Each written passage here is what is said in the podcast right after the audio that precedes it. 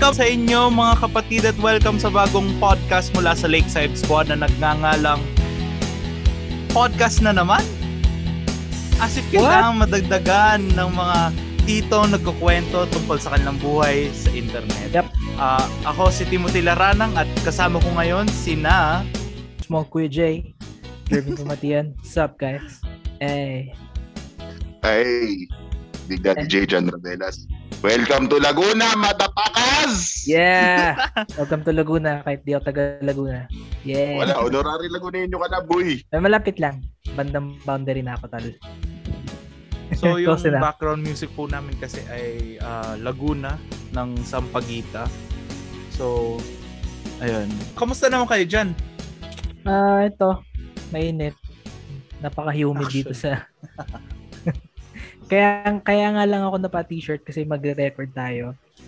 Pero kanina naka-boxers lang ako. So, you're welcome. Totoo.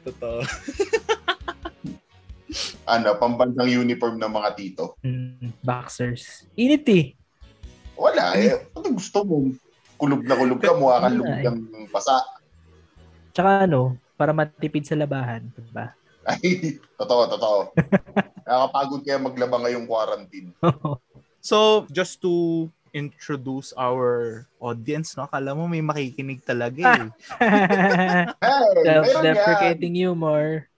Ang podcast na naman ay, as the name implies, panibagong podcast ng Lakeside Squad. Yay. So, then, let's proceed na sa ating unang item on the agenda, which is ang European Super League na tinatag at nadlusaw na ba? Hindi pa. Kung ano man ang status niya ngayon, we can all agree that it's very controversial. Mm-hmm. We can all agree it's bullshit. At least sa newsfeed ko, parang all of all the football enthusiasts that I know, parang isang tao lang yung nakita ko na nag-agree or isa o dalawa nag-agree with the European Super League. And I don't know, at the very least, a very controversial move. Kung isipin mo, daming nuance eh. Mhm. Bago natin i-delve kung bakit siya controversial, at its core, ano ba yung European Super League? So, yun, at its core, yung European Super League, 12 of the biggest clubs, at least yung nangyari this week. Dapat 15 pero mukhang may nagkahiyaan. Magsasama-sama sila tapos invitational tournament na sila lang. Tapos sila lang yung kikita ng pera. So it's basically an invitation-only Champions League, ganun? Oo. Okay. Meron bang certain qualifications to be invited? Meron bang criteria that they're going for? Parang wala. Kasi kung iisipin mo, bakit nila sinama Tottenham? That's a very good point, ano? Oh. Well, kasi nasa Champions League ba ngayon ang Tottenham? O Europa League? Not sure. Laglag sila Europa League round of 16? If I remember correctly. Oh, okay. Pero parang recently lang naman sila bumalik ulit sa European competition, di ba? Nakapag-Champions League sila in the past few years and back to Europa League. So, yeah, that's a good point, which begs the question, do they really have certain criteria for to be invited? Do you have to be a performing club in the Champions League or what? So yun ang magandang question. Not necessarily kasi tingnan mo, sinama nila Spurs, sinama nila Arsenal. Okay. So wait, rough history. Nung last year daw, apparently, I think it was September or October, nagkita-kita, ang dami nagkita-kita yung mga chairman, si John W. Henry, chairman ng Liverpool, si Joel Glazer, one of the vice chairman ng Manchester United, AC Milan chief executive Ivan Gazidis, si Josh Kroenke, yung representative ni Stan sa board ng Arsenal. And if I remember correctly, ayun, si Andrea Agnelli, chairman ng Juventus. Kita-kita sila over steak na on its core, like, oy, pandemic ka, bakit kayo nagkikita-kita? So yun, nag-usapan nila. Gawa tayo ng liga na tayo lang para yung pera sa atin lang. Tapos tayo lang yung hindi na natin kailangang magantay na yung dadaanan muna natin yung mga poor teams, yung mga commoners, like the Shakhtar Donetsk and the Ajaxes of the world, start tayo na lang maglaro. And then, apparently, JP Morgan is also on board. Like, nag-underwrite sila ng $4.5 billion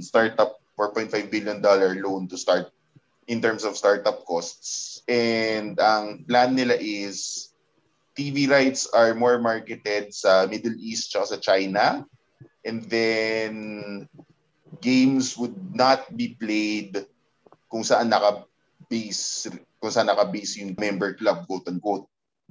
And then eventually, yung may, if I remember, hindi ko matandaan sino exactly nagsabi, pero may transcript na lumabas na ang plan is eventually move the clubs out of where they are right now. Kasi it doesn't make sense, quote-unquote, to have 2 clubs in Manchester, 3 clubs in London, 2 clubs in Madrid, 2 clubs in Milan. Parang ibibit out na, lumipat kayo. Parang, whatever the fuck American teams do with their leagues. Yun yung gusto nila gawin doon. Okay. So those are interesting points na parang ang lumalabas pala it's commercially more of it's commercially motivated league pala kaya pala siya doon. Pero commercially driven. Okay. So yung mismong tournament itself, how would it differ from the usual UEFA or Europa League? So, alam niyo naman format ng Champions League, di ba? Group stages, then top 2 papasok sa knockout rounds, and then from there, 2-legged ties all the way up until the final. Mangyayari daw sa plan is, di ba, 12 sila. So, 2 groups of 6, top 4 papasok, well, top 2 parang NBA, top 2, magkabilang conference, papasok. Tapos, yung 3rd and 4th, parang may two-legged play-in para makapasok sa knockout rounds. Tapos yung top 1 per group may bye, then QFs, then semis, then final. Okay. So ang babaguhin lang nila is yung group stage.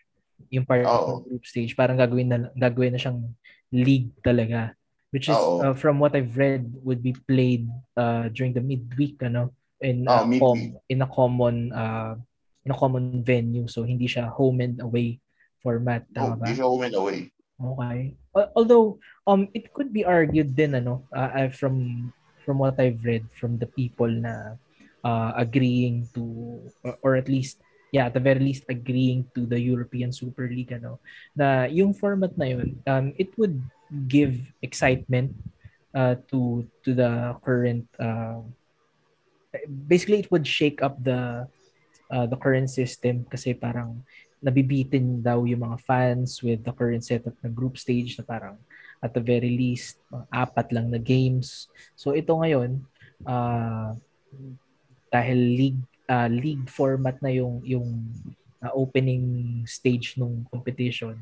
So it would mean more games for the followers to watch, more opportunities for the teams to earn kasi mas marami na silang matches, meaning mas maraming TV revenue na makuha doon. So yan yung one side, pero can you enumerate any negative sides that particular format might give, especially to the fans or to the teams themselves? Well, for one, kasi syempre if you think about it, sila lang, parang the initial plans also included Bayern Munich, Borussia Dortmund, and PSG. Tapos parang 5 rotating clubs na on an invite basis. Pero at its core, lang magbabago nun? What? 4, 8, 5 slots. Tapos sila rin lang naman magkikita in the end. Wala din. Tsaka ang nun, it's attacking yung parity ng competition in a negative light. Yung kaysa na iangat mo yung kasama mo para mas maging competitive, ikaw yung magsasarili. Di anong nangyari? Babalik lang din yung problema . Liliit lang yung sample size lalo .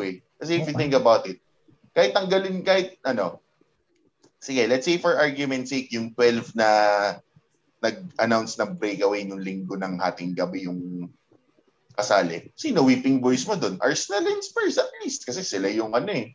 Sila yung sad-sad na performance past two seasons eh. Inter Milan inconsistent. AC Milan inconsistent. Who would be stuck in mid-table nothing? Diba? Okay, so ang issue mo dyan is not necessarily with the new format itself, but the selection of the participants in the competition. Tama ba? De, tsaka yung intention niya. If yung sinasabi okay nila na intention is we want more exciting games, eh iangat niyo yung mga nasa paligid. Hindi yung kayo-kayo lang na tamo. Yung Real Madrid, ano ba? What was the biggest scoreline this year's Champions League? I think may 7 yung ano, Man City. Basta yung ganun yung kaysa na kayo yung umalis, i-redistribute yung pera para mas maging competitive sa gitna. Kasi yun yung sinasabi, di ba yung kine-claim nila, oh, games are yung games of group stages against the small clubs are boring. Eh, kaya nga small clubs, eh, kasi kayo kinakamal nyo yung pera, di ba? Oh, so you get rid of the quote-unquote small clubs. Eh, eventually, pag kayo-kayo lang din naman nagsama, magre-rearrange din naman yung competitive calculus na, oh, eto, who would be the small club in that small league? Diba? Oh. Eh, di wala din. Okay. Well, while I do agree on, the idea na, well, yung possibility na, yun nga, it could make the gap between the rich clubs and the smaller clubs wider by this move, ano. Pero ano kasi from a business standpoint, this would be good. So, di ba mag-earn sila, pero ayun na nga, they would risk alienating the fans and yung ibang smaller clubs, which is in the long term, hindi makakaganda, hindi makakabuti for the scene itself, for the entire... Saka ano din, if you think about it, not everyone na invited dyan sa European, not everyone na part ng European Super League is on enough of a positive financial footing, especially in the midst of this pandemic. Para maging quality talaga. Kasi if it, I mean, everyone, it's been in the papers for what? The better part of 6, 7, 8 months. Yung 1.3 billion euro na utang ng Barcelona. Diba? Real Madrid din. They've recently taken out a 575 million euro bond in terms of completely reconstructing the Estadio Santiago Bernabeu, na ang taas ng interest rate kasi syempre, alam mo naman, ang risky ngayon magpautang, di ba? Mm-hmm. Parang if I remember correctly, yung quoted interest was something in the range of 37.7%. Okay. So imagine servicing that ng walang funds, di ba? Totoo. So I've read somewhere din na kasi nga magiging league format na and will be played in a common venue as opposed to the usual home and away format. It would magiging magastos para sa fans kasi 'di ba lalo yung para sa traveling fans kasi hindi naman majority naman ng football fans hindi kayang bumiyahe to and from different countries. Kahit pa sabihin natin sa Europe, which is more developed yung countries doon. So, yeah, that's one. Hindi nila ita-target yung ano eh. Meron niyang nakakatawang doon eh. Yung, I think si John Henry nagsulat nung yung point na yun about quote-unquote legacy fans and hindi nila i-exploit yun. Kasi, na yun eh, found money na yun eh. Ang gusto nila habulin yung mga quote-unquote virgin fans. So, most of those games are going to be in what? China, gonna be in the Middle East. Ay, ano bang point? Pero yeah. It makes perfect sense financially, especially yung sa mga clubs na kailangan ng pera. Pero ayun na nga, Ang issue lang talaga dyan is it's a selfish move from the participating clubs na parang etchapuera yung ibang clubs na struggling din naman. So parang ang dating at least for me ang dating sa akin parang okay, struggling kami. So gagawa kami ng something pero kayo bala kayo. Parang ganun yun. It's a very, yun na yung problema dun . It's a naked selfish power grab. It's a naked power grab. Totoo. Kaya nga I was listening to BBC Sport podcast na ang guest nila is yung UEFA delegate ng Bayer Leverkusen. Ang mood daw sa kanila, everyone felt betrayed kasi parang nakikipag-negotiate na nga kami sa gusto nyo na reformat ng Champions League. Tapos gaganyan kayo. Okay, putang ina, anong sense yung pinag-usapan natin? I agree. That's mga parang selfish. Selfish. Professional. And for the lack of a better term, that's dickish na ginagawa nila na nakikipag-negotiate. If you think about it, tingnan mo. Out of those 12 clubs na sumali, Chelsea don't need the money. Gusto lang talaga ni Abramovich kumita ng pera. Yep. The UAE definitely doesn't need the money. Gusto lang nila kumita. The Glazers gusto lang kumita. FSG gusto lang kumita. Kroenke gusto lang kumita. Joe Louis at Spurs gusto lang kumita. Sino ba owner ng Madrid? Atletico Madrid. Yung Wanda Group. Yeah, gusto lang din kumita. AC Milan gusto lang kumita. Suning Group at Inter gusto lang kumita. Barcelona. Kailangan makabayad ng utang. Oh, Barcelona kailangan makabayad ng utang. Yeah. Real Madrid kailangan din magbayad ng utang. And si Agnelli sa Juventus, yung ringleader nitong katarantaduhan to, gusto lang kumita.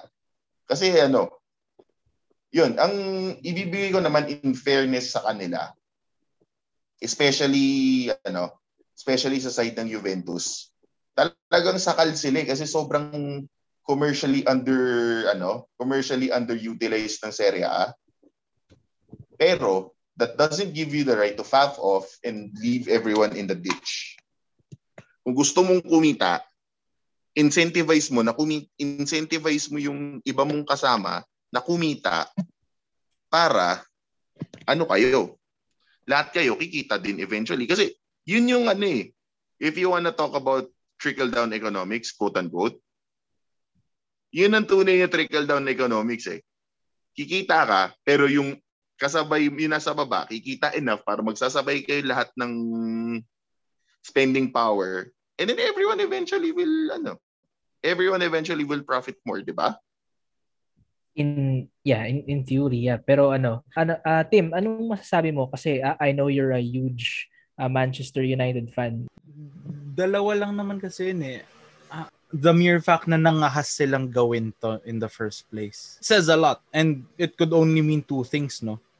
Kasi if you're a football fan, no, I think narinig mo na yung konsepto ng Super League for what the past 20-something years, diba? Especially nitong huling 5 taon na talagang halos taon-taon may leaks na lumalabas na eto nag-uusap ang etong team. Tapos i-deny nila publicly na hindi, wala kami pinag-usapang ganyan. Tapos, ayun nga, para sa akin, dalawa lang talaga yun, no? Either, A, alam nila yung reaction na mangyayari, na yung ganito ka negatively received yung Super League, no? At wala silang pake sa kung ano mga reaction ng tao. Or B, hindi talaga nila alam kung sino yung mga parang tunay na parang stakeholders of the game, no? Kasi for them to go all out na in-announce na namin. Tapos without expecting na, alam mo yun, magre-retaliate ang UEFA, magre-retaliate ang FIFA, magre-retaliate yung fans na today, ang daming protests around UK, no? Na as much as umalis na nga yung clubs, tuloy yung protest para mapaalis yung mga owners ng bawat club na yun, lalo ng Arsenal Man United at Liverpool. Pero yun nga, going back to your question, siguro it's a matter of either nagkaroon na ng parang preliminary talk sa kaanumang concession na ibibigay ng Premier League or UEFA sa 6 clubs na yon. There were reports na parang babayaran daw ng UEFA yung mga clubs na yun para magstay sila sa UEFA. Although I'm not sure on the kumbaga truthfulness of those reports. Pero para sa akin kasi they could have really attempted to part ways na even with their own national leagues, no? And yung repercussions nun para sa kanila is very small kasi kung tutuusin, napatunayan nung pandemic na to na they don't really need the fans nga in that regard, no? Na kaya nilang kumita, kita naman natin, no? As much as merong financial problems yung ibang clubs sa Super League ngayon, particularly nga Barcelona and Real Madrid. Those were their own doing prior to the pandemic pa. Exacerbated lang siya dahil sa pandemic. Pero when we look at teams like Manchester United na patuloy ang pagtaas ng stock price na even during a pandemic, well, prior nung nag-withdraw sila, no? Yun yung ano, yun yung makikita natin na doon siguro nila na parang na-realize na we don't really need nga these legacy fans or yung match-going fans na pumupunta sa bawat laro, bawat home game, no? Yun lang, nanood lang, tas walang bibili na concessions, mga concession stands, walang bibili na merch, di ba? Kasi yun yung target na fans of the future, eh. Yung mga tipo mag-i-invest talaga na sabihin natin, libo-libo, mga turista, mga walang pake, kumbaga kung ang mga Glazers o sino mang billionaire family ang may-ari sa isang team, no? As long as mapakita nila na parang, oh, look at me, I have this Manchester United jersey. I watched the game. Nagstay ako sa hotel nila and all that shit. Diba? Mm-hmm. So, yun yung target nila eh. So, yung ano, to summarize that, so you don't think na ginawa nila yun, nag-withdraw sila sa Super League for the fans? Kumbaga, you would it be correct to say that, for me to say, to assume na ang thinking mo is kaya sila nag-withdraw kasi nakita nila na parang this won't work in the long run. Ganun ba yun?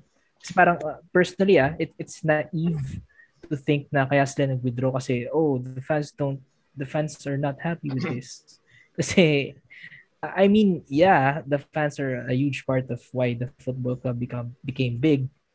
Pero for them to, you know, to be actually part of the decision-making, I find that very naive to think. So, tama ba ako na ang takeaway mo dito is hindi na-realize nila hindi ganun ka-sound na business move yung Super League kaya sila nag-withdraw? Well, part of it is that na ano kasi medyo para saan the reason why they withdrew is not only parang nakita nila na ano, na yun nga, medyo may cracks yung vision nila dun sa Super League, no? But more so on the fact na there might be, yun nga, again, para sa akin talaga, there are possible concessions on the way in the part of those clubs. Kasi sila yung parang as we all know, the Premier League has one of the biggest broadcasting deals in sports, no? And yun yung dahilan kung bakit 6 sila dun sa Super League, no, compared sa 3 lang sa Italy, 3 lang sa Spain kasi sila talaga yung may hatak ng TV deals. So in my opinion, and obviously it's just pure speculation din, no, merong in the works sila na parang with the Premier League or with the UEFA nga na okay, magstay kayo dito.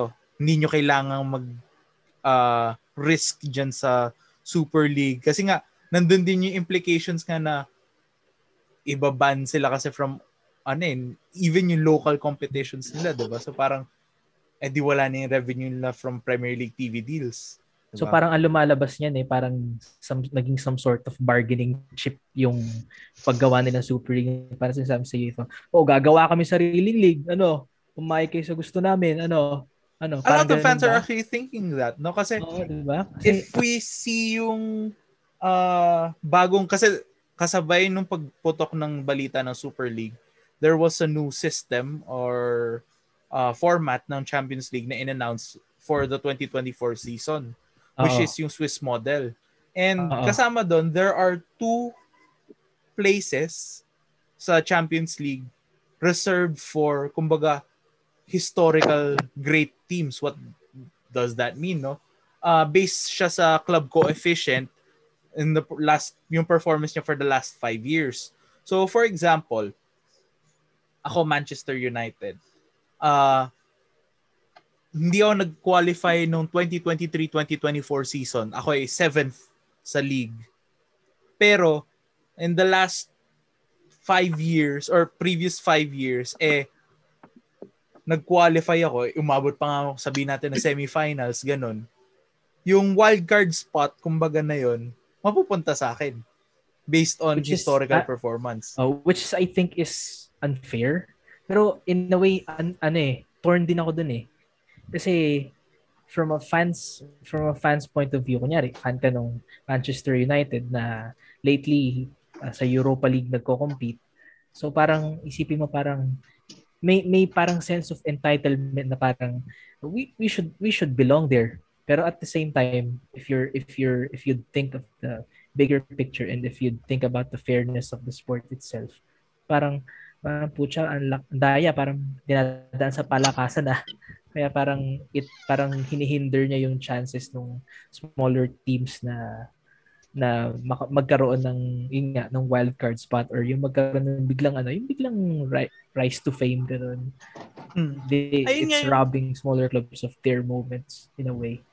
Ayun nga yung parang ako personally hindi ako, alam mo yun, ang sakit na wala sa Champions League ng United, no, in recent seasons. Pero, alam mo yun, like in, the reason why we expect our clubs to be in the Champions League, no, even Barcelona, even sabihin natin, may mga kasama tayo sa Lakeside na Dortmund, Bayern, Liverpool, Chelsea, di ba? So, The reason why we expect our clubs to be in the Champions League is because of them earning it in previous years, 'di ba? And for example, bakit yung pagpasok mismo ng English clubs sa Europe, no?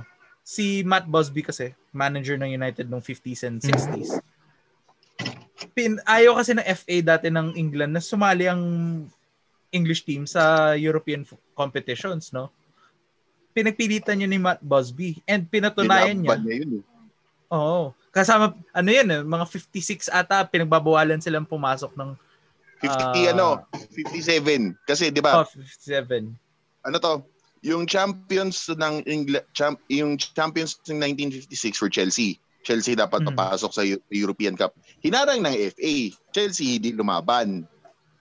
Nung nanalo yung United in 57, so sige, 58 European Cup, nilaban ni Matt Busby na, tara, papasok kami dyan. Okay. Tapos 1958, yung Munich disaster. And then Munich.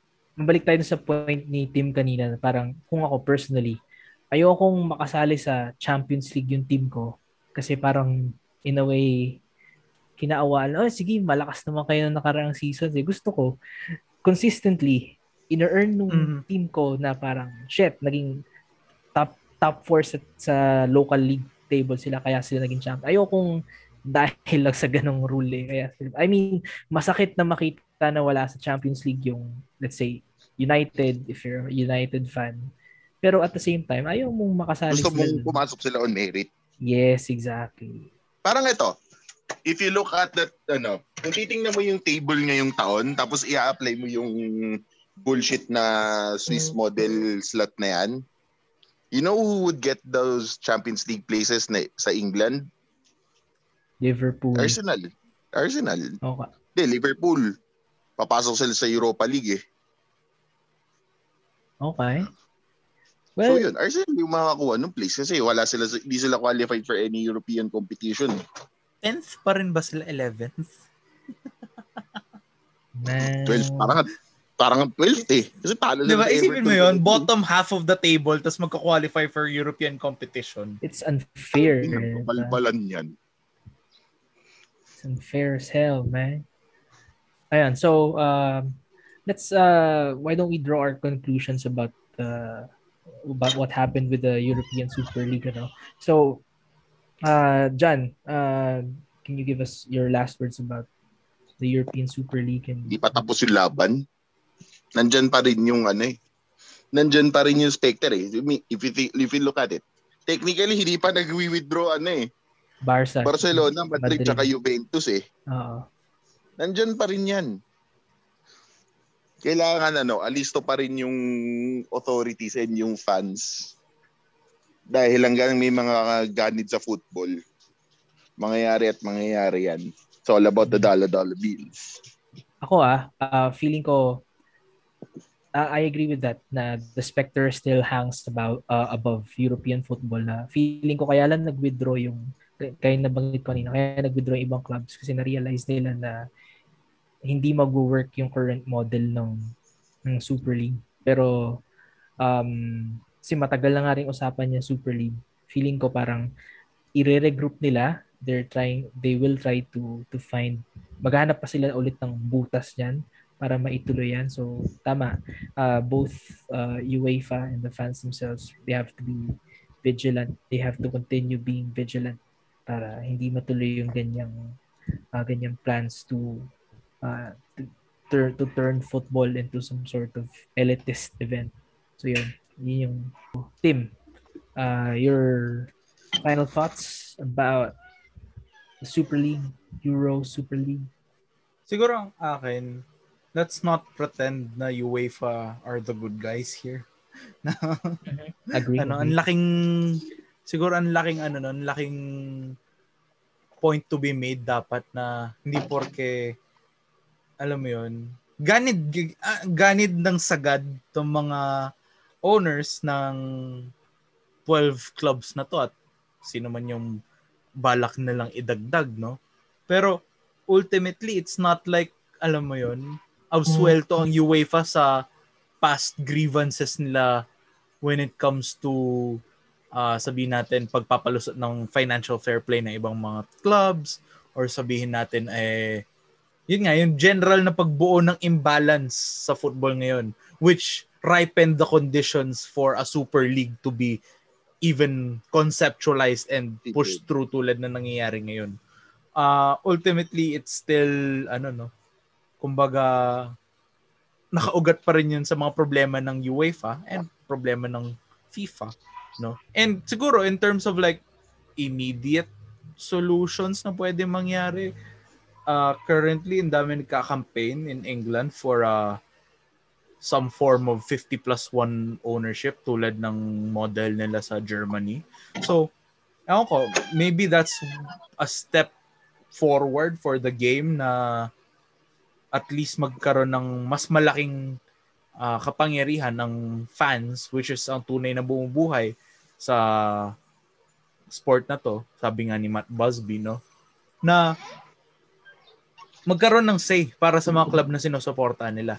Tulad na sabihin natin sa Bayern Munich kung saan nga. And in German model in general, no?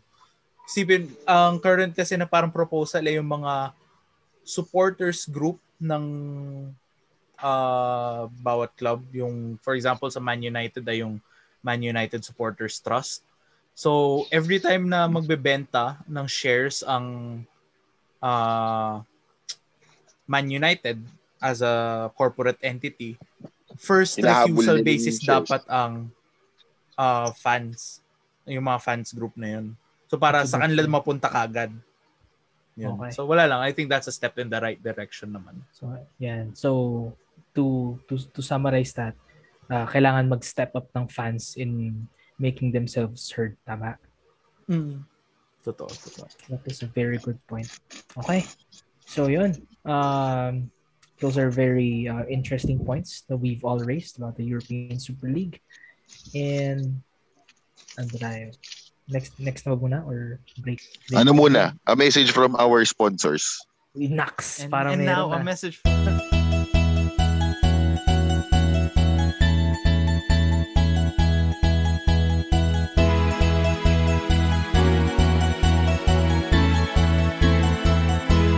At muli po nagbabalik ang podcast na naman. So ngayon ay sinasamahan kami podcast na naman. The Honorable Juan Bernardo. Hello. So, Juan, hello. Magandang hapon. Hello, magandang hapon. Kumusta kayo? Ay mga fans, joke. Ay boss. Buti naman po. Si Judge Juan Bernardo ng Lakeside Municipal Court, Trial Court.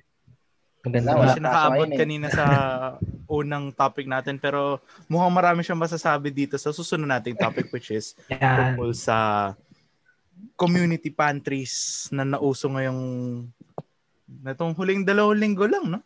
O isang linggo? Magkatatlong linggo na. Halos isang buwan na rin. Tatlong linggo na pala, ba? No? Oo. Oo, halos tatlong linggo na rin. Okay, so bago natin umpisan yung discussion natin, brief background tungkol sa community pantry. Ano ba ito at saan nag-umpisa? So, ang pinaka parang origin na lahat na tinuturo ng mga mga na-inspire kumbaga ay yung community pantry sa may Maginhawa, sa may Quezon City noong April 14 siya sinimulan. So, wala pang 2 weeks, no? Okay. Sinulan siya ni Anne Patricia noon. Okay. So, ano ba mismo yung ginagawa sa mga community pantry? Kunyari tanga ako, hindi ko alam kung ano yun. Parang yung konsepto ng food bank sa mga western country. Mm-hmm. Yung may area tapos may pagkain tapos pupunta ka doon. Ang difference sa food bank, may tao tapos yung parang naka-3-pack na ibibigay sa'yo. Oo. Sa community pantry, open air. Tapos kuha ka kung anong gusto mo, ano yung kailangan mo. Tapos kaya nga, di ba, yung nakaano yung signboard doon na kumuha ayon sa pangangailangan, magbigay ayon sa kakayanan. Mm-hmm. Mm-hmm. So, yun. Yun yung basic niya. Okay. So, basically, itong mga community pantry, nabubuhay mula sa mga donasyon. It's... entirely non-profit, tapos ang mga tumatao mga volunteer ganun. So basically isa siyang malaking volunteer drive, volunteerism. Yeah, volunteerism, yeah. Ang sabi nga ito ang makabagong bayanihan spirit, ito yung nagma-manifest ng bayanihan spirit ngayon sa panahon ng pandemya, which is anong masasabi nyo tungkol sa what do you think it says about our society na maraming naglalabasan ngayon ng mga community pantry? Well, what's there to be said that hasn't already been emphasized by actions of our government? Okay. Pero alam naman natin kung ano yung status ng gobyerno natin at that would be redundant, Pero what do you think it says about us, the people, na ngayong marami nagsisilabasa na community pantries? Tingin nyo ba nagmula ito sa parang trend or talagang may capability and may will talaga tayo para gumawa nito and then naghihintay lang ng mag-uumpisa? Ano sa tingin nyo? Yun, I would say the latter. Parang ganyan naman ang Pilipino pag may nagsimula na tulong tayo sa ganito. Lahat yan bubuhos pero yung either takot or naiilang magsimula kasi pag sinabing ganun, pag sinabi mong magsisimula parang ang dating pabida si ganito. Totoo. Kumbaga takot sa sa judgment na baka nagpapasikat ka lang, baka nanguha ka lang ng clout, ganun, diba? Yeah, which is yun, clout chasing. Which is sa climate ng Pilipinas sa social media, which is sa dami ng mga vloggers, sa dami ng mga YouTubers na gumagawa ng ganyan. You can't You can't say na-clout lang yan. You can't really blame people for thinking na, uy, baka clout lang yan kaya nag-uumpisa na ganyan. Which is, mapunta tayo dun sa gamitin nating halimbawa si Basil, Hungry Syrian Wanderer. Maraming nag-iisip na baka, kinagawa ba niya to, yung pagtulong sa kapwa kasi initially gusto niya ng clout. Tapos kumbaga parang secondary na lang na makatulong. So basically parang win-win, or talagang ginagawa ba niya yung pagtulong kasi gusto niya talagang tumulong, and then naging parang byproduct na lang yung pagkakaroon niya ng content, pagkakaroon niya ng malaking following sa YouTube. So gamitin natin example. Tingin niyo itong community pantry ba na to is motivated by something for recognition or something? Alam mo yung argument natin about the nature of humans as good or evil. Mm-hmm, mm-hmm. I think magandang case study, no? Pero like, magandang to na parang, hey, it's not that bad, kumbaga, na given the opportunity na for us to do good. Alam mo yun? Do good. Mm-hmm. It will present itself talaga. And para sa akin, isang manifestation nito nung ganong uri ng principle, no? Tapos, more than anything, talaga siya, motivated siya by pangangailangan lang talaga. And yung pangangailangan na tinutukoy ko, it's more of pangangailangan na hindi matugunan ng mga dapat tumugon dito. Mm-hmm. So, yun. As we all know naman, the Philippine government has failed in its pandemic response, no? So, the reason why nagsulputan ng mga community pantries na to in the first place is because of that, no? And, yeah, sure, nandun yung parang gusto natin tumulong, ganun and all that. Pero, let's be real here. Hindi rin naman mangangailangan tayo ng ganito kung, alam mo yun, well-provided for yung mga pangangailangan natin, especially in a time of crisis, no? We resort to these kinds of makeshift methods of pantries. Oh. Kung hindi tayo natutugunan nung sabi natin what would have been the primary, kumbaga sino yung responsible. Oo. Kasi if I can step in na, yung community it's a form of ameliorative social service na dapat talaga gumagawa gobyerno. Kasi aminin na natin, yung recent na package ng ayuda, kulang na kulang yan. 4,000, di nga yan naabot ng 1,000 kung yung pamilya ng nakakuha, ilan? 7, 8 tao? Totoo yan. Kasi bills, pagkain sa araw-araw, tapos gamot. Ano pang gamot, miscellaneous pa, iba pang pangangailangan. Ikaw, Juan, anong masasabi mo tungkol dun sa dun sa katanungan ko, dun sa nature ng pagkakaroon ng community pantries? Para dun sa una mong tanong kanina, kung trend lang ba siya o ano? Para saan trend lang siya? Okay. Maganda siyang trend kasi nakakatulong tayo. Mm-hmm. Ibig sabihin nun, capable pala tayo magtumulong. Bakit hindi natin magawa pag normal na araw na panahon? Okay. Mm-hmm. Hindi ba? Alam mo, magandang punto yan, Kung trend man siya, okay, sabihin natin maganda siyang trend. Totoo. Kung sabihin natin meron mang ibang tao na ginagawa lang to just for, para maging in, quote-unquote, para makiuso. It's kung tunay yung intention nila. Kung tunay man yung intention, in the end, kumbaga, maganda kasi nakakatulong. Tama nga naman. Help is help din naman. Kahit may pangalan pa ng politiko dyan, pagkain pa rin yun eh. Tsaka maganda dyan, pinakita natin na kaya pa natin magbigay. Mm-hmm. Bakit lumalabas yung pera natin pag lang?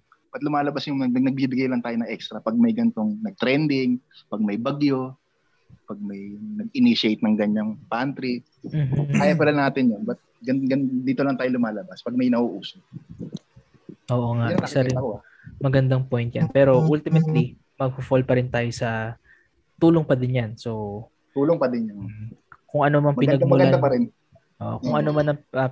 ng motivation yan, tulong pa din. Pero mapunta tayo sa nabanggit mo ano na merong ibang politiko na say naglalagay ng mukha nila o pangalan nila sa mga pack. Sige, alisin na natin yung nakakatulong siya na kung saan nakakatulong. Pero ano sa tingin nyo yung point nun? Bakit naglalagay maliban sa obvious na malapit na eleksyon? Siguro, I mean, would you remove yung mga dinonate nila? Would you remove yung pagkain na binigay nila? Hindi naman, no? Gagamitin mo pa rin yun para dun sa pantry. Pero ultimately, siguro there are, yun nga, more societal issues connected dun sa mismong paglalagay nila, no? Ng, ano, yung tinatawag nga natin na, ano yan? Yung epaging epal, no? Epaging epal, oo. So, ano yan, mas maraming societal issues na nakakonekta doon sa kasulukuyang estado ng politika sa Pilipinas, no? Na tipong, for example, yun nga, we have short memories of, sabihin natin, for example, sa isang city, no? Tapos, walang ginawa yung mayor nila for the past 10 months. Tapos, nitong community pantry, nilagyan nila ng mukha nila. Diba? Biglang, may ginagawa pala si Mayor. Diba? And, alam mo yun, ano siya eh, kumbaga, community pantry or hindi, sumusulpot yung issue na yun eh. No? Basta involved ang mga politiko. Kaya, ano siya eh, hindi siya kasi parang nakukulong lang sa ano. Yan ang essence ng politics eh. Na tipong, ang pinupundar mo sa politika ay pangalan mo eh, at reputasyon mo eh. So it's a logical move for them na i-associate ang sarili nila sa mga community pantries, knowing na ito yung may maganda ang outlook ng mga tao dito ngayon. So it does parang iba yung lasa. It doesn't taste well pag nakikita natin, pero it's something that politicians do, diba? Pero ina nga, ano eh, tingin nyo yung kamusta yung tingin nyo gaano magtatagal itong mga community pantries natin? Aabot kaya ito ng, let's say, end of the year bago yan ang malaking tanong. So, kasi ano eh, if you think about it, donor fatigue is a thing. Eventually, mapapagod mga tao magbigay eh. Or just plain hindi na kaya. Kasi may mga sarili na rin naman talaga tayong pangangailangan eh. Oo. Pero ano bago natin puntahan yung topic na yun, ano, nakakatuwa na yung mga naririnig natin na yung mga tao na wala rin sila. Kung kunyari, yung itong nabasa ko na may kumatok na magbobote yata siya, tapos nag-abot ng 46 pesos para makatulong. Nakakatuwa yung ganun, ano? Kasi may kita mo na andun pa rin talaga eh, yung kagustuhang tumulong na tipong yung which reminds me of this by story from the Bible na merong isang mayaman na nagbigay ng like, let's say, nalimutan ko na yung details, pero parang nagbigay siya, let's say, 500 pesos. Pero yung isang pulubi nung pumunta sa simbahan, nagbigay siya ng piso. Tapos parang ang lesson dun is yung mayaman nagbigay ng maliit na porsyento ng kakayanan niya, samantalang yung pulubi eh nagbigay ng napakalaking porsyento ng ari-arian niya. So magandang nakakatuwa na makarinig ng ganung mga kwento na yung mga taong wala na pero nahanapan pa nila ng paraan para makapag-share. Really restores your faith in humanity even for a bit, no? Tsaka yung mga magtataho na nag-iiwan ng paninda nila para sa mga gustong kumuha. Nakakatuwa yung ganun, diba? Tsaka, kumbaga, ultimately, it started as a trend, pero nag-end up ngayon na I don't think it's fair na sabihin na it started as a trend. Ayun, kumbaga technically naging trend na siya after nag-initiate si Binibining nun. Tapos nakakatuwa na maraming tao na willing pa rin magbigay hanggang ngayon. So for me, I think it's a good thing. Although medyo may reservations ako previously na amin ko about community pantries popping up everywhere. Ngayon, kumbaga iniisip ko na lang din na yung gaya na sinabi ni Juan na help is help. May quote si Emmanuel Lacaba, isang writer. Mulat ang masa ay Mesiyas. Mm-hmm. So, ano talaga once nagkaroon tayo ng collective action, no? Tulad nung nangyayari ngayon sa mga community pantries where maski, magsasaka, magbobote, anyone could help and give kung anumang, makakaya nilang ibigay, di ba? And in return, pwede rin silang, makakuha nga ng pangangailangan nila kung anumang pwede nilang makuha doon sa pantry nila, di ba? So it goes to show na ultimately, nasa collective action natin ng bilang mamamayan ang whatever notion natin ng tunay na pagbabago. It's not through sabihin natin, isang politiko na tatrabaho ng maayos. It's not through sabihin natin mga mayayaman na magdodonate ng what little excess they have, di ba? It's in the power of collective action from the masses. That is a very good point, no? Puntahan natin yung mga potential na unsavory elements ng pagkakaroon ng community pantries. So, nakita natin, pag may community pantry na nakasetup, mahaba pila, maraming tao. Marami nagsasabi na pwede siyang maging hotbed ng infection ng COVID-19. Anong masasabi niyo tungkol doon? Diyan papasok intervention ng government. Mm-hmm. Diyan sila mangingilam kasi dapat ang papel ng pulis diyan, hindi yung tatanungin mo kung hindi mo ipo-profile, di ba ang nangyayari pino-profile ng pulis. Mm-hmm. Ang role ng government dito, ayusin nila yung pila. Ayusin nila yung maayos yung pwesto ng pantry para hindi magulo. Mm-hmm. So totoo naman magiging siya. Hindi naman maganda lang parang kay NGOs. Hindi naman maganda yung nangyari, di ba?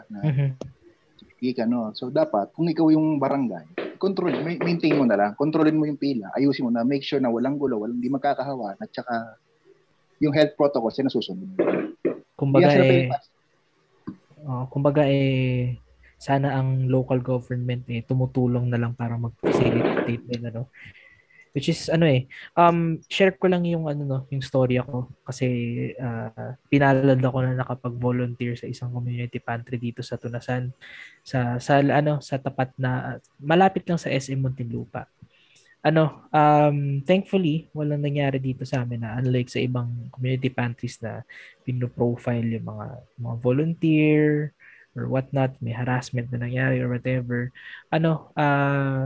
Kasi literal na katapat lang nung police station ng Tunasan yung setup namin. So nakakatuwa kasi nung may unang dumating na police doon.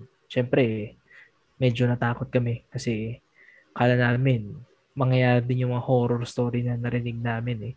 Pero hindi, nakakatuwa na parang tinulungan nila kami na mag-ayos ng pila. Hindi naman nila ginagaspang yung mga pumipila doon. Pero tipong pinemaintain yung social distancing. Ganun. Kasi nung kami lang, pag sinasabi namin na distansya lang po, huwag po dikit-dikit, sumusunod yung mga tao for a while. Pero kumbaga hindi, after a while mabalik na rin sila na either nalilimutan nila o whatever yung social distancing. Pero nakakatuwa na kapag merong mga pulis, mga tanod tumutulong sa pila, talagang kumbaga nare-recognize nila yung authority ng mga police na tsaka mga tanod na talagang sumusunod sila sa protocols, maayos yung pila, which is yun yung something na dapat naman talagang ginagawa ng mga ganong authorities, diba? Talagang enforcing helping promote yung ganong order. Ultimately helping the community. So yun. Pero ang dami naglalabasan na lalo yung si Badoy at si Parlade na nare-red tag itong mga community pantry. Yan. Gusto mo yan, no? Can I just say? Okay, go ahead. Hoy, Parlade, kala ko ba magre-resign ka na? Ano ka ba? Wala ka bang bayag? O wala kang, ano? Wala kang bayag o wala kang palabra de honor? Okay. Balik tayo doon, ano? Sa tingin nyo, bakit sila nare-red? Bakit ano yung mga dahilan kung bakit na-red tag? I think I can enumerate one. Kasi yung parang tagline ng mga community pantry ay isang salin mula sa kataga ni Karl Marx, di ba? Na to each I forgot the actual quote, to each his, from each to his own ability, to each to his own accord. Galing siya sa Communist Manifesto actually. Na pag isinalin kumuha batay sa pangangailangan, magbigay batay sa kakayahan. So siguro isa yun sa mga dahilan kung bakit naisip nila na teka, baka communist propaganda ito . Pero ano sa tingin nyo yung iba pang mga dahilan kung bakit may gantong reaksyon ng mga certain elements of the government? Kasi palpak ang gobyerno at hindi na gumagana yung gaslighting nila. Okay. So, yun na nga, that's part of it din na, so tingin mo na dahil according to you, pumalpak sila. So parang it's making them look bad. Ganun ba? Di na nila matago yung realidad . 'Di ba sabi na, "Oh, maganda yung response namin. Maganda response. Hindi kami nagkulang sa pag-handle nitong pandemic." Pero nakikita naman ng mundo. O, di ba? What does that say? Either sinungaling kayo or tanga kami at hindi tanga ang Pilipino. So, hindi nila magamit yung anong ambag mo? Kasi yan ang ambag. Sabi na nila wala namang pasaway lang naman ng mamamayan o ano. Ginagawa pasaway ba yung ginagawa ng mamamayan na tinutulungan nilang kapwa nila? O sino mas kayong tunay na pasaway dahil ayaw nyo aminin na napalpak kayo? So, I think the opinion is shared na at least between us na kaya minamalign itong mga community pantries ay dahil makes them look bad. Ganun ba? Ganun ba ang... Yes. Tsaka dagdag lang. Mm-hmm. Meron din kasing kumalat na info nung unang labas ng pantry, nung unang mga linggo, na si Patricia noon, isang miyembro ng militanteng grupo. Meron pang di ba, lumalabas na parang ginagawa daw recruitment center yung mga pantry na yun, di ba? I mean, maganda yung point na ginawa ni Juan na kinonekta nga na, kasi nga, di ba, taga UP si Patricia noon, no? So, immediately na-connecta siya sa mga National Democratic Mass Organizations, no? And eventually, as we've seen in the operations ng NTF-ELCAC simula nung nabuo sila, lantaran yung kanilang pag-atake sa mga legal at hindi parte ng communist armed conflict, no? To further nuance yung difference. Para rin malinaw sa ating mga tagapakinig kung meron man. Para malino sa ating mga tagapakinig kung anong pagdating kasi sa red tagging, bakit siya mali, no? Ang pinaka dito kasi difference between the two. Yung isa may armas, yung isa wala. And yun yung struggle ng mga National Democratic Mass Organizations. What the NTF-ELCAC is doing is lumping them all together as this communist terrorist group nga na tinatawag nila, no? Which, in all honesty, sino ba talaga ang tunay na terorista? Diba?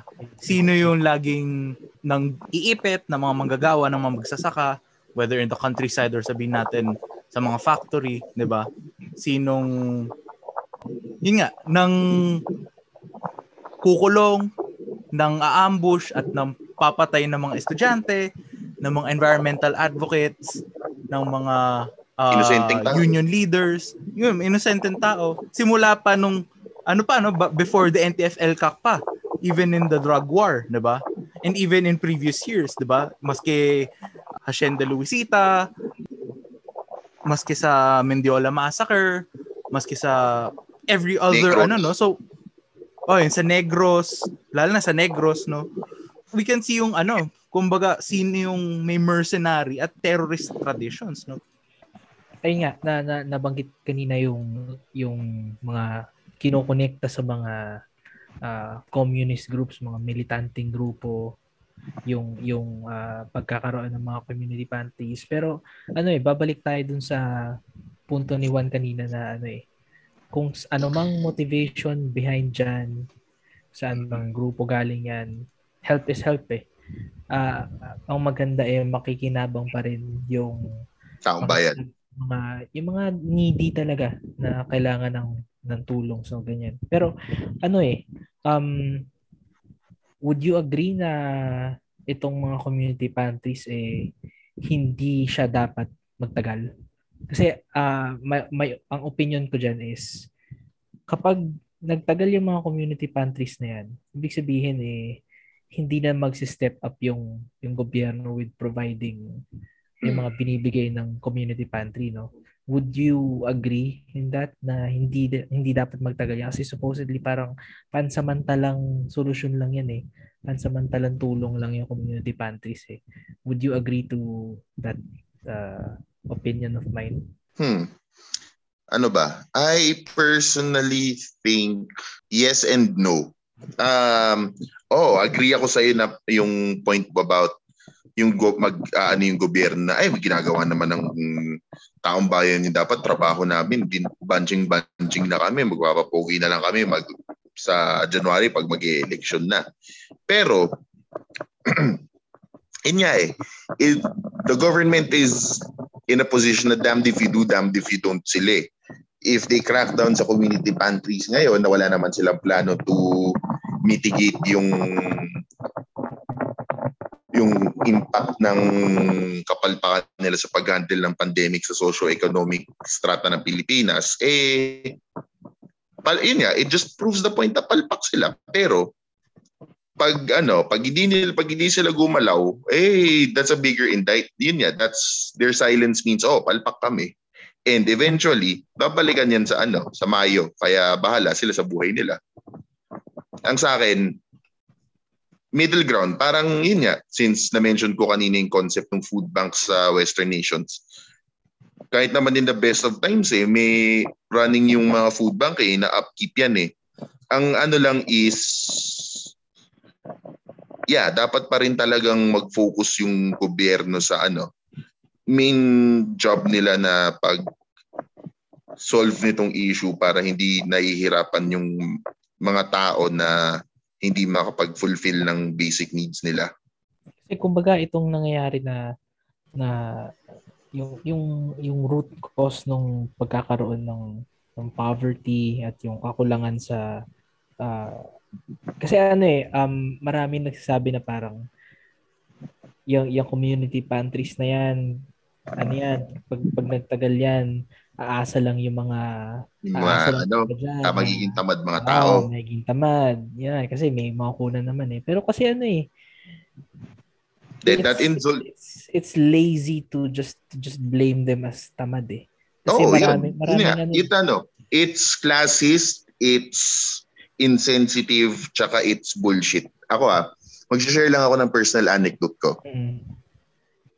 Lugar namin sa Parañaque, aminin na natin, DE ang demographic. Yung pamilya lang ng lola ko yung medyo angat to the point na parang bahay ng lola ko maganda na totally rebuilt around 4 or 5 years ago. Yun lang ang magandang bahay sa area, and the rest, hindi naman the rest, pero yung sa immediate surrounding, sa likod, puro squatteran. Yung mga tipong taong arawan, arawan ng trabaho. Mm-hmm. Pero yung mga tao doon sa likod namin sila yung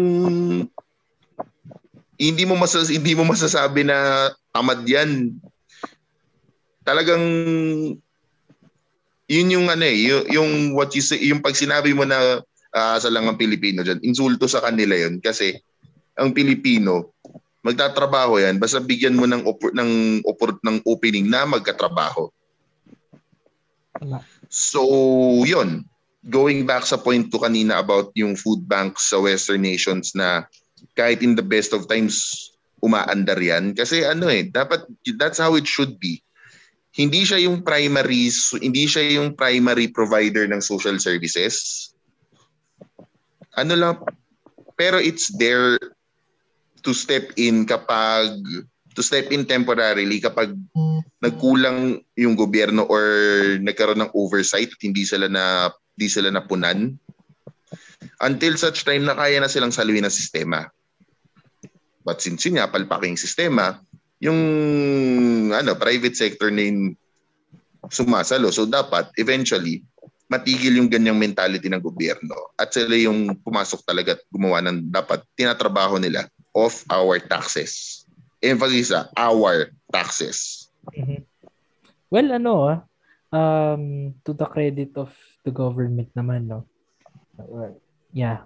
At least, kumbaga, nahinto doon sa, sa NTF-ELCAC yung pagmamalayan sa mga community pantries, no? At least dumadami na ngayon yung mga police department, mga iba pang sektor ng gobyerno na talagang sumusuporta rin sa community pantries. Oo. Yun yung that's what I will upload naman yung rank and file na members ng uniformed services. Kasi sila din eh. Nakakasalamuha din nila yung mga tao sa baba eh. Kasi technically nasa baba din sila eh. Mm-hmm. So, it's nice to see na hindi nawala yung sense of empathy nila kahit na yung mga nasa taas nila, eh, mga manhid at mga kupal. Dapat ituloy lang nila yan. Kasi hindi naman natin matatapos ang gutom ng agad-agad eh. Kahit sa lifetime natin eh. Totoo yan. Totoo naman eh. Kahit sabi natin mag-perform yung susunod na gobyerno, mag-perform sila ba? Next week, next year, mag-perform yung susunod na presidente. Andiyan pa rin, may gutom pa rin eh. So, ituloy lang nila. Hanggat hindi pantay-pantay ang distribution of wealth, may magugutom pa rin. Huwag mo i-cut na distribution of wealth. Tama yan. Tsaka ultimately, ang pagkakaroon ng mga ng poverty, pagkakaroon ng mga tao na gutom, end product yan eh. Dahil yun nga, hindi walang distribution of wealth. Meron ibang mga tao na hindi nabigyan ng sapat na oportunidad. Kaya hindi sila nagkaroon ng mas magandang trabaho kaysa kung ano meron sila. Kaya siguro itong mga community pantries is a call for empathy sa mga kapwa natin Pilipino. Kasi kumbaga hindi lahat tayo naging maswerte na merong enough para sa pang-araw-araw. Yun. It's ultimately maraming salamat kay Patring for her initiative. Maraming salamat din sa mga iba pang tumulong sa mga iba pang nag-set up ng community pantry kasi yun eh. Ang laking bagay ng community pantries eh.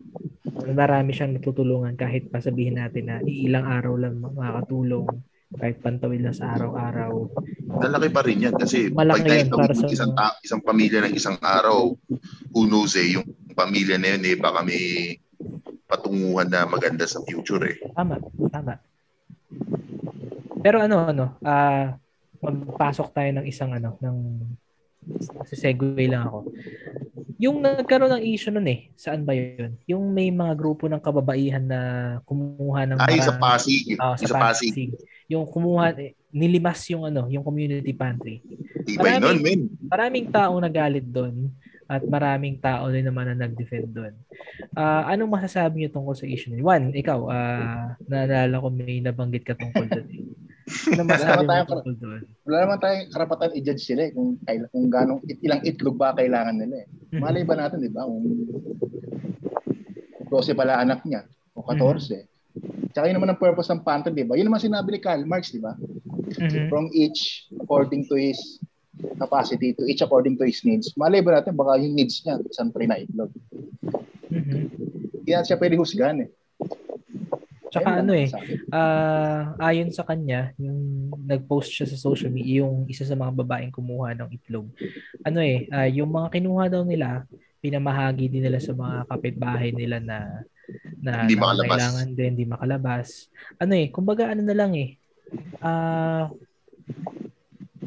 Nagagets ko yung iba na nagalit kasi, uy, bakit di nyo naman tinaran yung iba? Pero at the same time, yun nga, gaya na sabi ni Juan, sino ba tayo para magsabi na, oh, ito lang dapat kunin mo.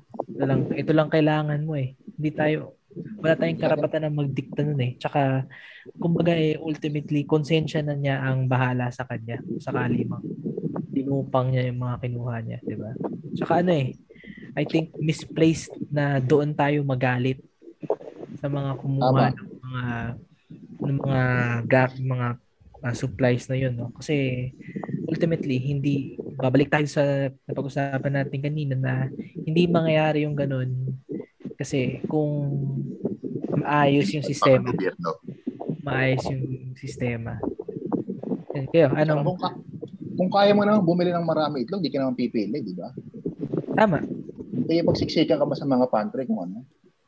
Kung kaya mong, di ba, dami ka nababasa eh. Uy, ang ganda naman ang damit niya, ba't napila pa? Yan, laki naman ang taba-taba, napila pa ng pagkain. Kung kaya mong bumili, kung maganda trabaho mo, hindi ka na mag-e-effort gumising na madaling araw, pumila ng mahaba sa magdaling haba para kumuha lang ng kapirasong gulay. Totoo yan. Huwag na natin husgahan yung mga napila. Sa pipila ka doon, kailangan mo. May nakita din akong ganyan eh. Siguro about 2-3 days ago, yung chain na bakit may pantry sa BGC, yung yayaman naman na tao doon na parang, Diyos ko, get out of your fucking condos. Parang, hoy, hindi lang kayo ang tao sa mundo. Diba? Hindi lang kayo ang tao sa pagig. No nga. It, parang ano din eh. Minsan, yan ang pitfalls of social media. Ako mangungumpisal ako, medyo nagalit. Nagalit din ako nung una. Pero, pinagnilayan ko yun. Parang sabi ko, medyo mali na, sa paningin ko, mali. Siyempre, yun nga eh, parang yung immediate na nasa likod mo isipin mo rin eh. Pero yung, sans context, hindi ko siya mahuhusgahan totally kasi yun nga, sans context. Hindi ko naman alam yung sitwasyon eh. Parang talaga nga ba dadalhan niya yung mga kapitbahay niya? Talaga bang kaya niya kinuha kasi as is nung sinasabi niya? Hindi ko naman alam, hindi ko naman hawak yung isip niya nung time na yun eh. So, hindi ako magja-judge. Ikaw Tim, anong masabi mo tungkol doon? Sa mga kababaihan na kumuha ng mga itlog. Gusto ko yung punto ni Juan regarding and regarding the entire panghuhusga sa panlabas na ano lang. Kasi napaka classist din nung implications nun na parang porke maganda yung suot eh mayaman na di na kailangan makiano sa community pantry. Actually, yun yung naging experience ko. Kasi nung last Monday, lumabas ako dito sa may amin para makipag-coordinate sa mga community pantries dito. Bala ko kasi magtayo last Monday ng community pantry dito sa amin, sa street namin. Kaso ang nangyari ay nakita ko naman na maayos yung mga pag-aasikaso dun sa dalawang pantries na dito sa Pasita. So I didn't see the need for me to add kasi baka lalo lang mapilayan kumbaga yung operations. No? Pero what I found saddening kumbaga sa lahat ng yun eh whenever kunwari yun, 'di ba? Doon sa tinambayan ko na pantry nung Monday morning. Whenever someone na maayos yung suot, ganun, or hindi gusgusin yung for lack of a better term. Kung hindi gusgusin yung itsura eh medyo parang kailangan mo ba to? Parang ganun. Oo. Huwag kasi kayo magsusot ng ano, huwag kasi kayo magsusot ng Amerikana pagpipila kayo sa community pantry. Kaya pumunta ako doon, nakaganto lang ako eh. Yeah. Mamaya may mga nakabarong Tagalog na pumipila doon. Biro lang. Pero totoo yan eh. Kasi ano eh, babalik tayo sa cliche na ano eh, don't judge a book by its cover. Diba? Kasi malay mo, yung iba doon eh, pecha de peligro. Yung iba doon eh, may pinapaaral na ibang kamag-anak. Hindi mo rin masabi. Kasi yun nga, merong ibang mga nangangailangan talaga eh. So, pakin nyo ba kung nasuot nila? Ba? Wala ko na pinagdadaan nun. Exactly. Tamo ko. Ganto suot ko, pero... Paugi mo, no? Pero mahirap ka lang. No? Oo. Gwapo-gwapo, pero wala akong pera. Ganun. Eh, huwag nyo hinusgahan eh. Kala minsan na iba, gandang lalaki ko.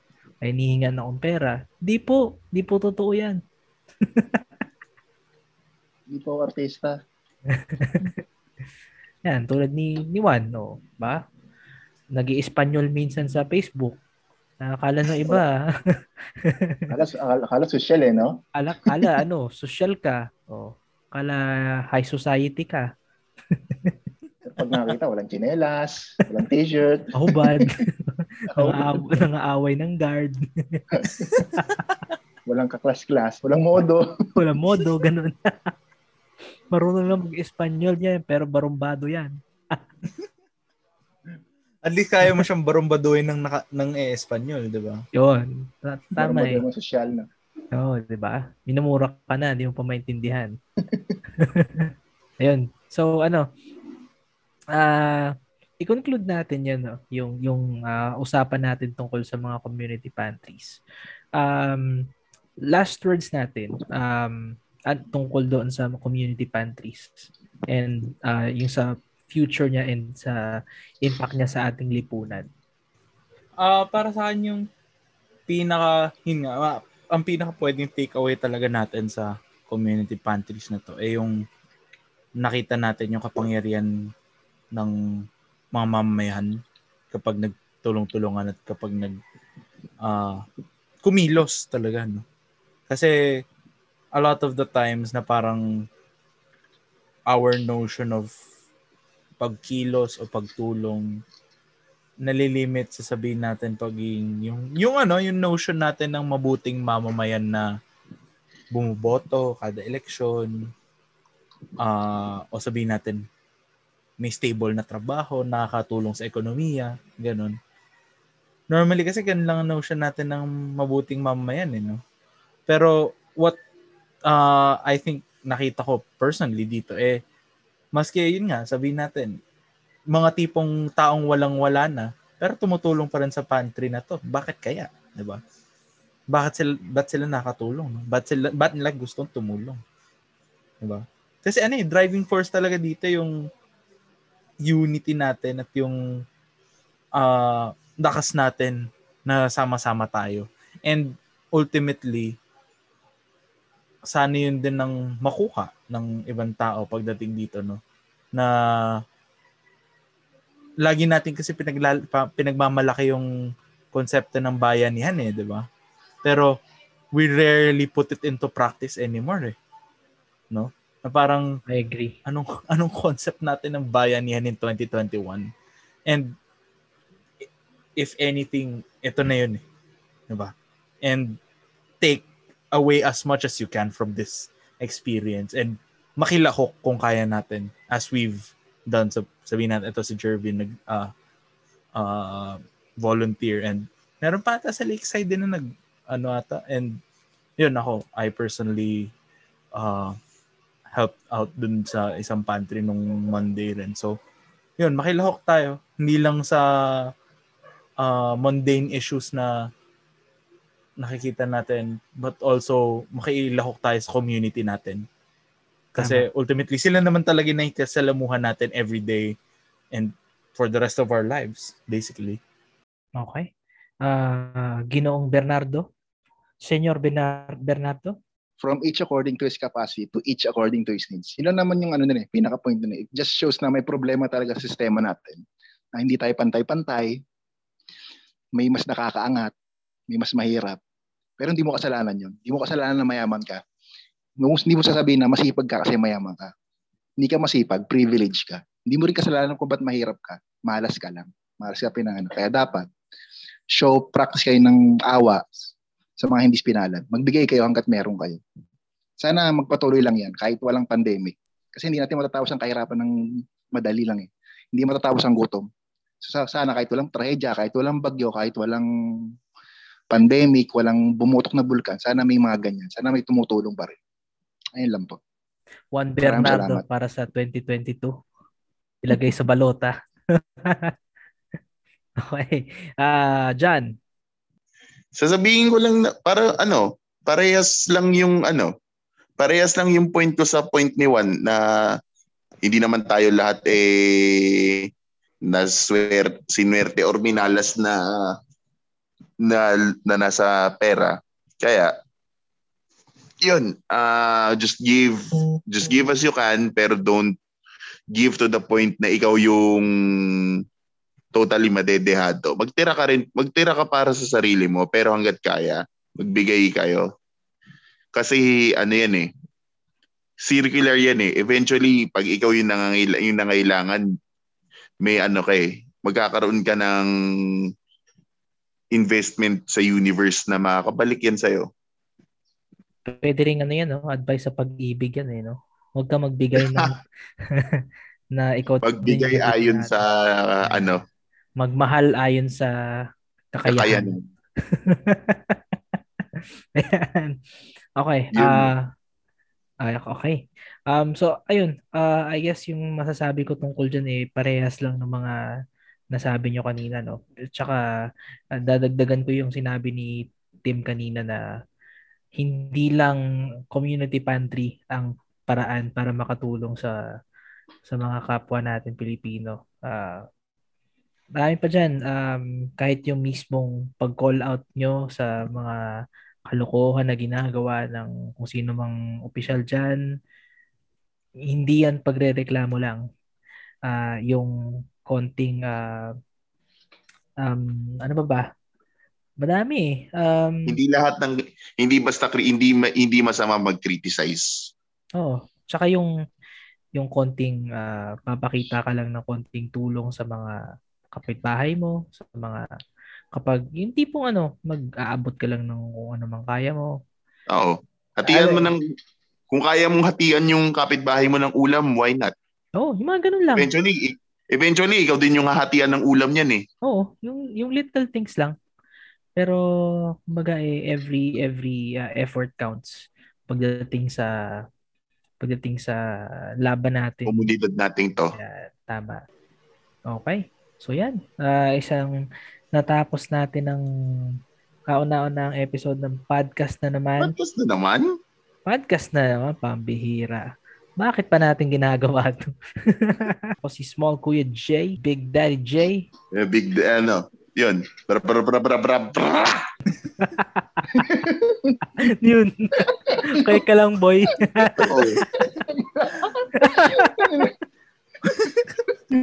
Juan, paalam ka na. Paalam na kayo. Juan Bernardo po. Maraming salamat. At Timothy John Laranang, at ito ang podcast na naman. See you soon, guys. Bye-bye.